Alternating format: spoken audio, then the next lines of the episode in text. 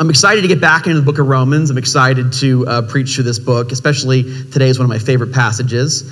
We all know I say that about a bunch of passages, but I really mean it today, okay? Um, one of my favorite passages is Romans uh, 1 16 through uh, 17. That'll be the what we'll be basing the sermon on.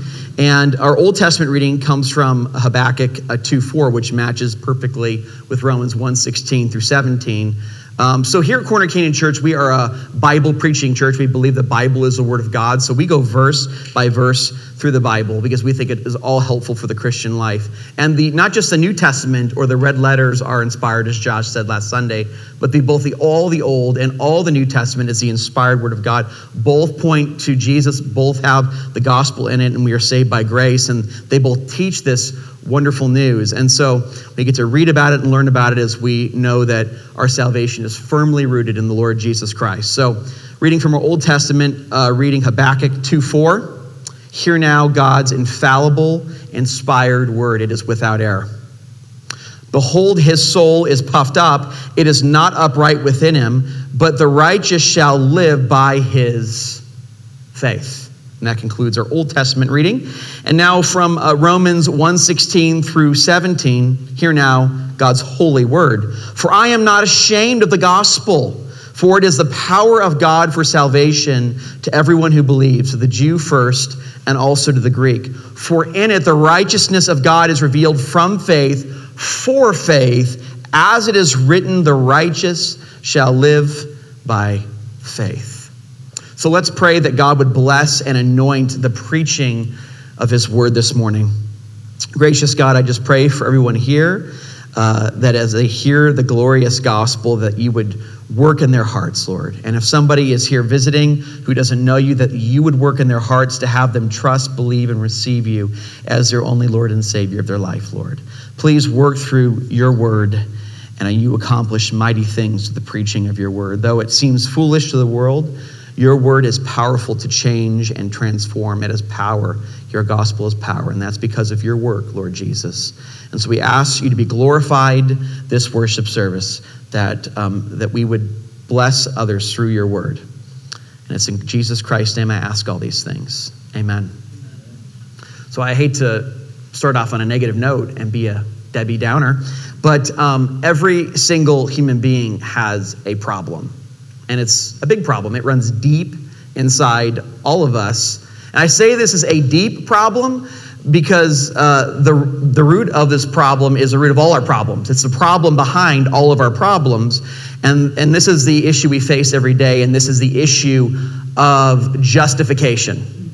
Now, when you hear that word justification, like you're like, yeah, that's not my problem, Nate. you know, like that's like an ancient old, old wooden ship term that old ivory tower scholars use. You know, weird theology nerds talk about justification. This has no application to my practical life, Nate. Well, what does justification have to do with anything? But let me just tell you, this is not just a theological problem. This is a profoundly practical problem that every single one of us face. Because the haunting question, the question behind all questions that we have in our whole lives is how can we be right? How can my existence or your existence be justified? And you may have never thought about it in that way, but it motivates almost everything or everything we do.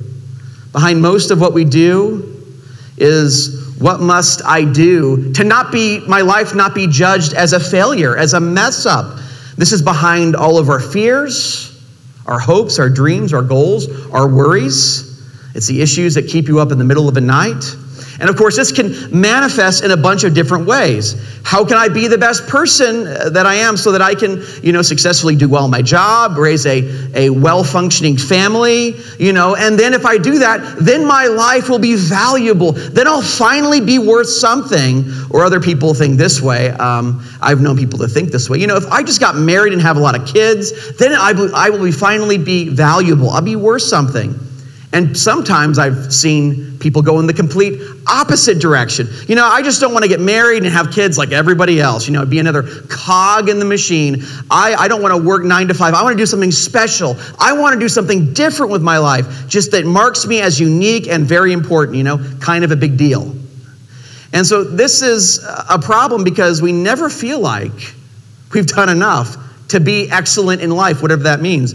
And there is no better person that has captured this very practical problem of justification better than, I hate to say it, Madonna. You're like, Madonna? It's like not some ivory tower scholar here. This is Madonna, the queen of pop, all right? So she says, My drive in life comes from a fear of being mediocre that this is always pushing me. I push past one spell and I discover myself as a special human being, but then I feel I am still mediocre and uninteresting unless I do something else. Because even though I have become somebody, I still have to prove that I am somebody. My struggle has never ended, and I guess it never will.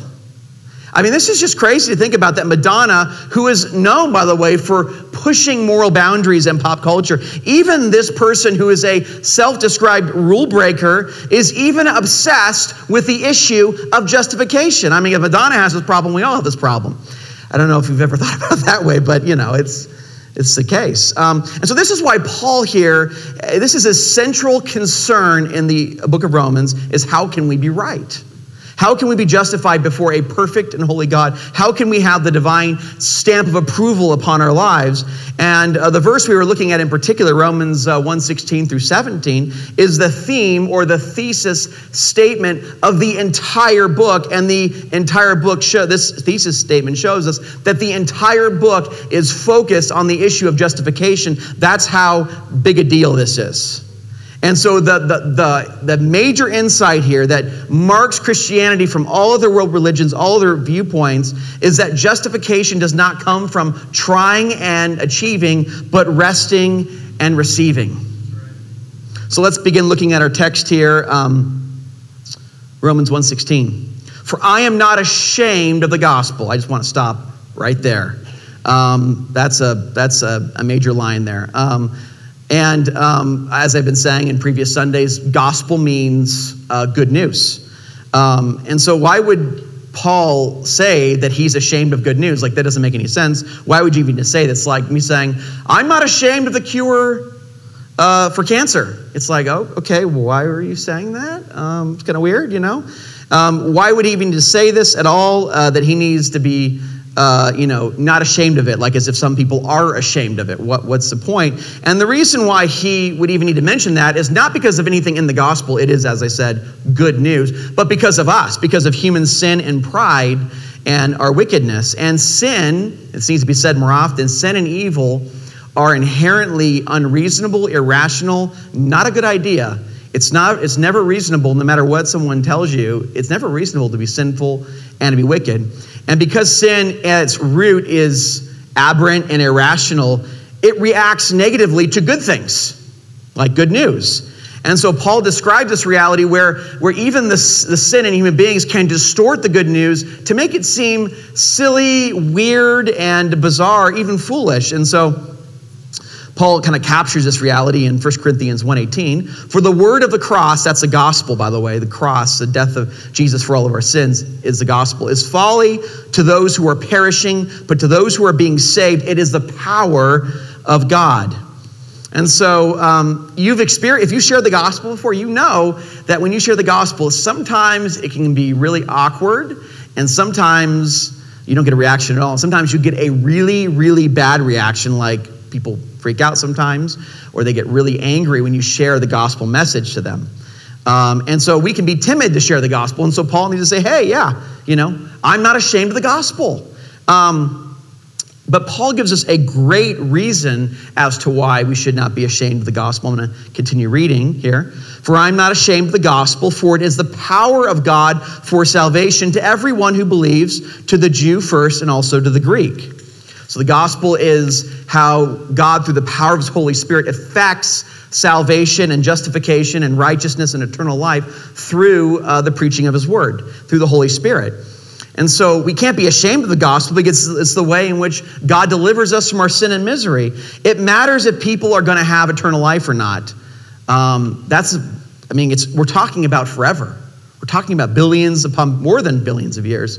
And so when we're talking about eternal life, we have to risk making some people uncomfortable to give them the good news so that by God and His mercy would, would save them. We really cannot be ashamed of the gospel at all. It saves people from eternal judgment and brings them to have eternal life. We just have to work prayerfully through any reservations that we have in our souls over that.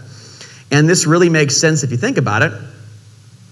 It makes sense to um, a magician and a comedian named Penn this guy denies, I'm going to read you a quote. This guy actually denies the existence of God. He's an atheist, doesn't believe God exists. And Penn does this famous, uh, I mean, maybe this dates me. I don't even know if he's doing it. I'm sure he does it in Vegas, but he used to do it on the, on, uh, he had a show called Penn and Teller. It was a magic show.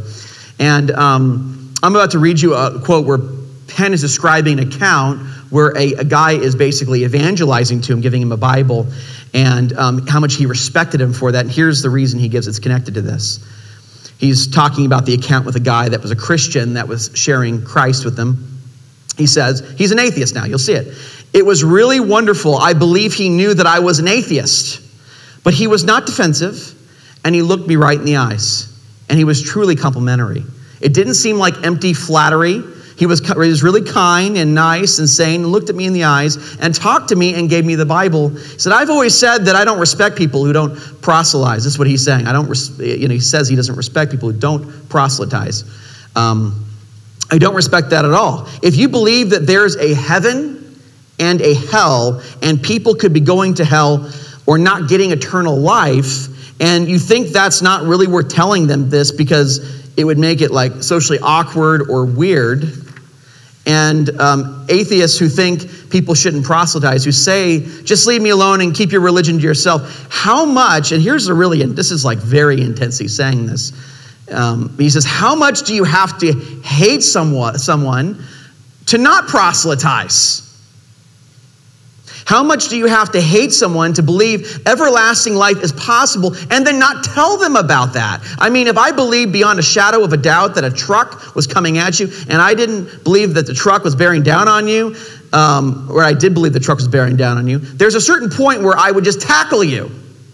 And this is more important than that. And he's right. I mean, I mean, eternal life is way more important than physical life. We often forget that. We get comfortable and relaxed in our you know, Western culture of prosperity. But yes, eternal life is infinitely more important than just our physical lives. Now, when Paul says to the Jew first and then to the Greek, um, people have understood like or misunderstood, I should say, not understood, misunderstood, Paul to be like endorsing racism here, like, oh, well, you know, Jews are better than Greek people, you know? But um, yeah, the Bible is not endorsing racism here. Um, what he's expressing is the idea is that historically salvation would come through the Jewish nation. And then we're going to read in Romans 11 how the Jews are hardened for a period, and then the Gentiles come and make the Jews jealous, and then there brings a mass conversion of Israel in Romans chapter 11. And um, the Old Testament makes clear that, in, in, the New, that God uses all nation groups to the, expand his kingdom.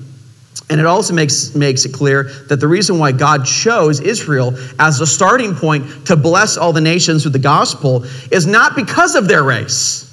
It has nothing to do with that. It says, God says in the Old Testament, hey, it's nothing to do with you guys or something special about you guys. It's because your tribe was the weakest tribe. You guys didn't have any might at all. And so, because of that, that's why I chose you so that I can be glorified through this small, little, tiny nation at the time in the Near East. And so in the next verse, uh, Paul goes directly for the very um, heart of the gospel, which is justification by faith alone in Romans 1:17. He says, for in it, the righteousness of God is revealed from faith for faith. Actually, could you get me like a cup of water really quick? No, thank you. Appreciate that. Um, As it is written, the righteous shall live by faith. Now, when we hear this expression, righteousness of God, we think of righteousness of God. We think of God being right and just and punishing people for being evil. And um, this is actually what the uh, Protestant reformer Martin Luther um, in the 15th century, this is what he thought, or 16th century, he thought that that's what it was saying. Is that, oh yeah, God's righteousness of God is God, you know, meeting out punishment on evil people. That's what God's justice and righteousness is all about, is just God meting out this, this punishment on wicked people.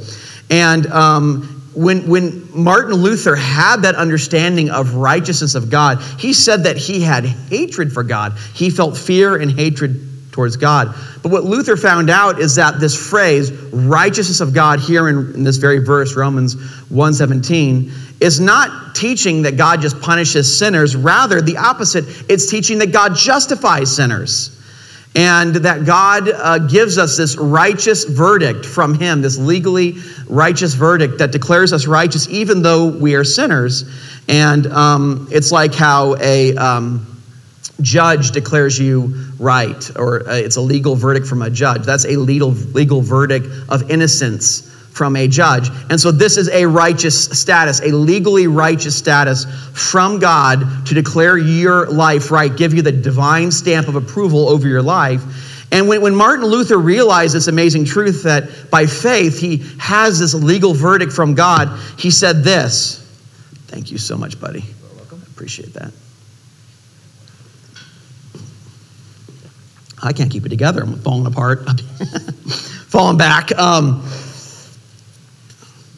um, okay, so Martin Luther says, I felt that I had been born anew and that the gates of heaven had been opened. The whole scripture gained a new meaning. And from the, that point on, the phrase, the justice of God or righteousness of God, no longer filled me with hatred, but rather became unspeakably sweet by virtue of a great love. And so, this gospel truth of God declaring you righteous by faith alone transformed his life and continues to transform lives today. Um, now, there, this is interesting. Um, there were people when I was going to um, undergrad and grad who said that um, the righteousness of God didn't mean that. And there was a whole movement on this called the New Perspective on Paul. And basically, what they said is that Luther misunderstood everything. All scholars have misunderstood what the righteousness of God has, has meant, and it doesn't have anything to do with what we're talking about. Um, but thankfully, that's been overturned. Um, and by, by scholars looking at the phrase righteousness of God throughout Paul's letters and outside of the New Testament, they have found that, yeah, Luther was right. You know, shock and surprise when you read the Bible. It just becomes, becomes obvious that he was right. Luther was right, and that, yes, by faith, we receive this righteous verdict from God, this declared innocent and righteous verdict from God. And um, if you just read the Bible, you can see that that Luther was right and that the and that the early church was right. And so this is why most New Testament scholars now, thankfully, uh, you know, would agree with this. Um, and you see it really clearly in Philippians 3 8 through 9 that this is what Paul means when he says the righteousness of God. This is what that phrase means in Greek in Philippians 3 8 through 9. He says, Indeed, I count everything as lost because of the surpassing worth of knowing Christ Jesus my Lord. For his sake, I have suffered the loss of all things and count them as rubbish in order that I may gain Christ and be found in him, not having a righteousness of my own. So it's not from me, that righteousness. It doesn't come from inside of me, that comes from the law. It doesn't come from me and me being good, but that which comes through faith in Christ, the righteousness from God so it's not his righteous, a righteous verdict from God that depends on faith. And so, yeah, reading this passage, it becomes really clear why scholars are like, yeah, this is really clear. What Paul is talking about is not his, his ability to punish people, but rather his ability to declare sinners righteous by faith. And so, when we, we hear about this righteousness from God that we receive by faith, whose righteousness is in it? Because when you read Philippians, it's not our righteousness. He denies that. So whose righteousness is it here? What are we talking about here? And uh, the Bible answers this question in 1 Corinthians 1 29 through 31. It says, So that no human being might boast in the presence of God, and because of him, you are in Christ Jesus, who became to us wisdom from God, righteousness, sanctification, and redemption. So our whole lives are viewed and covered by an unlosable suit of righteousness, and that righteousness is a righteousness of Jesus Christ. And uh, as Romans 1:17 says, this righteousness is revealed to us when we believe in Jesus Christ. That's how we get that righteousness. It is revealed when we trust in Jesus. And you see this uh, expression from faith for faith. And what that means is that um, the central way we get this, the only way we get this is through faith. From faith, from beginning to end, it's all from faith that we get this righteousness from God. And that's why the Old Testament prophet Habakkuk, which we read and which, you know, uh, Paul is quoting right now, he says, The righteous shall live by faith. And so when he's talking about live, he's talking about eternal life, not just like you're going to like live 50, 60 years. When he's talking about the righteous shall live by faith, the live there refers to eternal life. And so, yeah, you read this and you're like, yeah, it's really clear that we receive this legally righteous verdict from God by believing in Jesus and our lives are declared righteous. Uh, you know, the doctrine of salvation by faith alone, the doctrine by salvation or justification by faith alone, it's really clearly taught here. when you read it and you think about it, and we as evangelical Christians, we're so proud of that, aren't we? That we got this doctrine down. You're like, all right, Ned, I've heard all this before. I've heard about justification or salvation by faith alone. I got this doctrine down. I mean, we really got this down. We're not like those other people out there who believe in a works based salvation, not like those people. We we as evangelicals, we really got our doctrine down so we can really feel good and self righteous about ourselves, right? But the problem is, uh, while you may hold to the doctrine of justification by faith alone and grace alone, let me tell you, you and I do not practice it in our lives. We do not live out justification by faith alone. I do not live out justification by faith alone in my own life. Because while we may believe in the truth of this, we don't live it out on a functional level because you and I are constantly basing our identity and value and worth and accomplishments on, on how we're acting and our status in life. We're, we're, we're basing our identity on these things, on how well your relationships are even going, how you're even doing in church, or how you are helping others. We're basing our identity on what we're doing. We're constantly trying to justify our existence. Almost everything we do in life can be traced back to this, you know, that we want to show and prove to people that uh, what we do matters and that our existence actually matters and means something.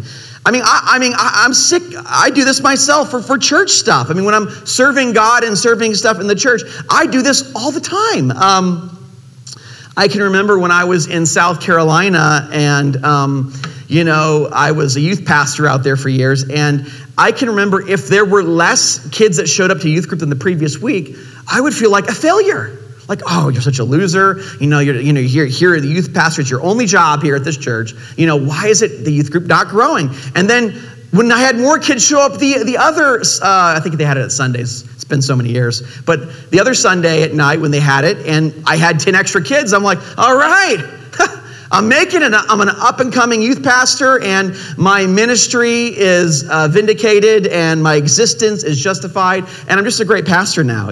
So, you see, that is an example right there of me holding to the doctrine of justification by faith alone, while in practice believing that my value and worth and identity is determined by how well youth group is going. And we do things like this all the time. And there are so many people that think that if they get promoted or get raises at their work, that, that they're not, you know, a failure anymore. But if they if they if they don't get promoted, then they are they don't matter much. They don't mean much. Uh, I mean, I meet parents who feel like if their children are struggling in life and they don't go to the right colleges or bad things are happening, then they're just a failure as a parent and their whole life is meaningless now because they messed up you know, as being a parent. And if they feel like their kids are doing really well, then they brag about them and show off. Oh, well, look how well my kids are doing. I'm so amazing. I've worked so hard for this. I'm finally not a failure. You see, we just constantly, regularly link our identity and our vindication in our lives to our activity. We're just, we just, Americans, we love to work and be active just to base our. We're addicted to it. We are really addicted to it. And you know that when you watch any motivational speaker or you watch any motivational video on YouTube, I mean, those people are pulling at the fact that we're trying to vindicate ourselves by activity. You know, you want to get to the next level and be a success. Constantly basing activity and your works and your achievements and finding your identity in that. And um, we find, we all know that no matter how much we do or don't do, it never seems like enough, does it? Trying to justify uh, your existence by achievements is like trying to fill a, a, bottomless hole because when we try to root our identity and value in our achievements, then we get exhausted. Um, we get so worn out, having to constantly produce activity to feel like we're we matter and that we're worth something. I mean, even uh, Madonna, I read earlier, pointed out this kind of exhaustion that is had by realizing that no matter what you do, you never feel like you're enough. You're never making it. And the reason why that is, is because only Jesus is enough. He's the only one. If you trust in Christ, then you root your identity in His achievement, not yours, His righteousness, not yours, His obedience, not yours. And then, then and only then will you find true and lasting rest. This is why Jesus says this. People say, you know, people are confused by this passage, but this is why Jesus states this in Matthew 11, 28 through 30. He says, Come to me, all who labor and are heavy laden. That's the human condition right there. We're, we're heavy, we're working, we feel just worn out, beat down. And he, but Jesus says, I will give you rest. Take my yoke upon you and learn from me, for I am gentle and lowly in heart, and you will find rest for your souls. Rest. For my yoke is easy and my burden is light. So when you come to Jesus, you can give up basing your life on how much you're achieving or not achieving. You don't have to justify your existence. Jesus has justified that for you. And so when people give you constructive criticism or take things from you, you don't feel like you have to fight tooth and nail because you're resting in Jesus' identity, not yours so that everything a person says is not an attack on your whole being and identity. You can just relax and love people and find joy in Christ and serving others rather than draining things from people, draining things. Am I getting enough affirmation from this person, from my spouse, from my kids, from my relationships? Am I sucking enough stuff out of people for me to feel vindicated? We don't have to do that anymore. We find our identity in Christ. We work from already being declared righteous in Christ. We don't get exhausted and we can just help and bless people. But the last reason why trying to find our identity and our achievements will never bring this true rest is because deep down inside, if we're really being honest and we're really diving deep within our souls, we know there is something deeply, deeply wrong with us. Um, we know that we are constantly falling short of God's demands. We know that. We know we're not measuring up to the standard of perfect perpetual obedience that God, who is a perfect being, by the way, he's not imperfect, he's perfect. His standard is perfect. And we know in our heart of hearts, the law written on our heart, we know we are just not making that. And so what do we try to do? I will do this, I will do that, I will do this to try to cover up my sin and my shame and my guilt. I'll just do more things, you know, just add more stuff to it, and somehow maybe, just maybe, I'll cancel it out. And we've done that. There's nothing we can do, though, that'll ever cancel it out. Because what's evil is evil, and there's no changing the past, as they would say. And even unbelievers know this on, on some level. Um, I love how um, the song from Linkin Park, What I've Done, captures this reality. And I know what the lyrics are because if you want to know, it is actually the, uh, the sound of my, it's my, my ringtone is this song. So I listen to it every day because I appreciate like the deep existential angst of this song. Um, shows you kind of a dark person. So you're like, wow, this pastor has Linkin Park as his, not worship music? What's the matter with you, Nate? Okay, don't, don't judge. Um, So this is what it says In this farewell, there's no blood, there's no alibi, because I've drawn the regret from a, the truth of a thousand lives. So let mercy come and wash away what I've done. I'll face myself to cross out what I've become, erase myself, and let go of what I've done. Now, right there, that's an unbeliever who is painfully aware that he is just not right. There is something wrong. He cannot cross out the evil that he's done. He's struggling with it. He wants to let it go, but he wants to just eradicate and erase himself. So you see that achievement good works, donating to charity, helping the homeless. It doesn't erase the evil that we have done and that we continue to do on a daily basis. It is the worse than we really even think it is. It is much bad, much, much bad, like going, I'm talking like a five year old. Um, it's much worse than we think it is um, because the prophet Isaiah says, Our best works, he's talking to not, you know, people that don't believe in God or people that, you know, reject God. He's talking to believers. He says, Our best works are as filthy rags. And that's especially too, true when we compare that to the, the white clothes of righteousness in Jesus Christ. You see, anything we do in life, there's always a little bit of selfishness. mixed in there, if we're really being honest and reflecting deeply what's inside of us. And so, because of our constant and regular sins against God, we will find that basing our identity off works and accomplishments is not only empty, but it's just completely hopeless. And we only have one place to turn.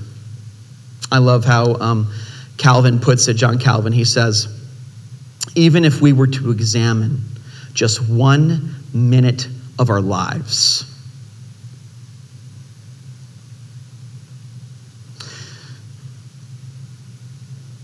We would find ourselves worthy of eternal death. Indeed, each one of us would discover ourselves to be sinners, not in just one area, but a hundred thousand. Not not to some one fault, but countless millions.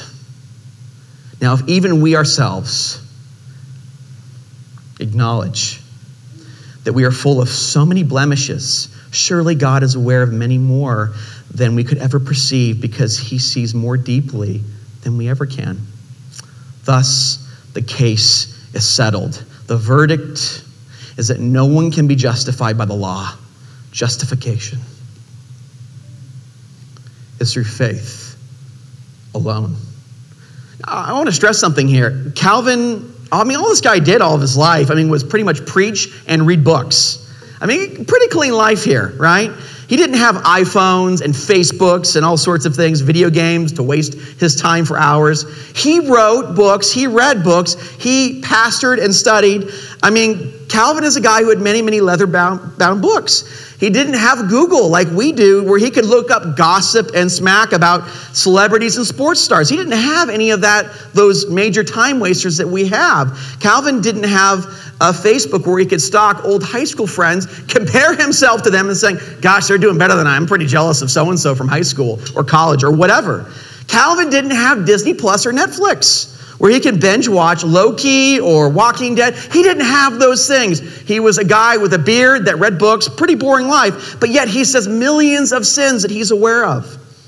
He knew that his heart was not right before God. He was constantly failing God's perfect standard of righteousness. And this is not only Calvin's problem, it's our big problem. It's my big problem. It's our biggest problem. Our problem is we want to be right.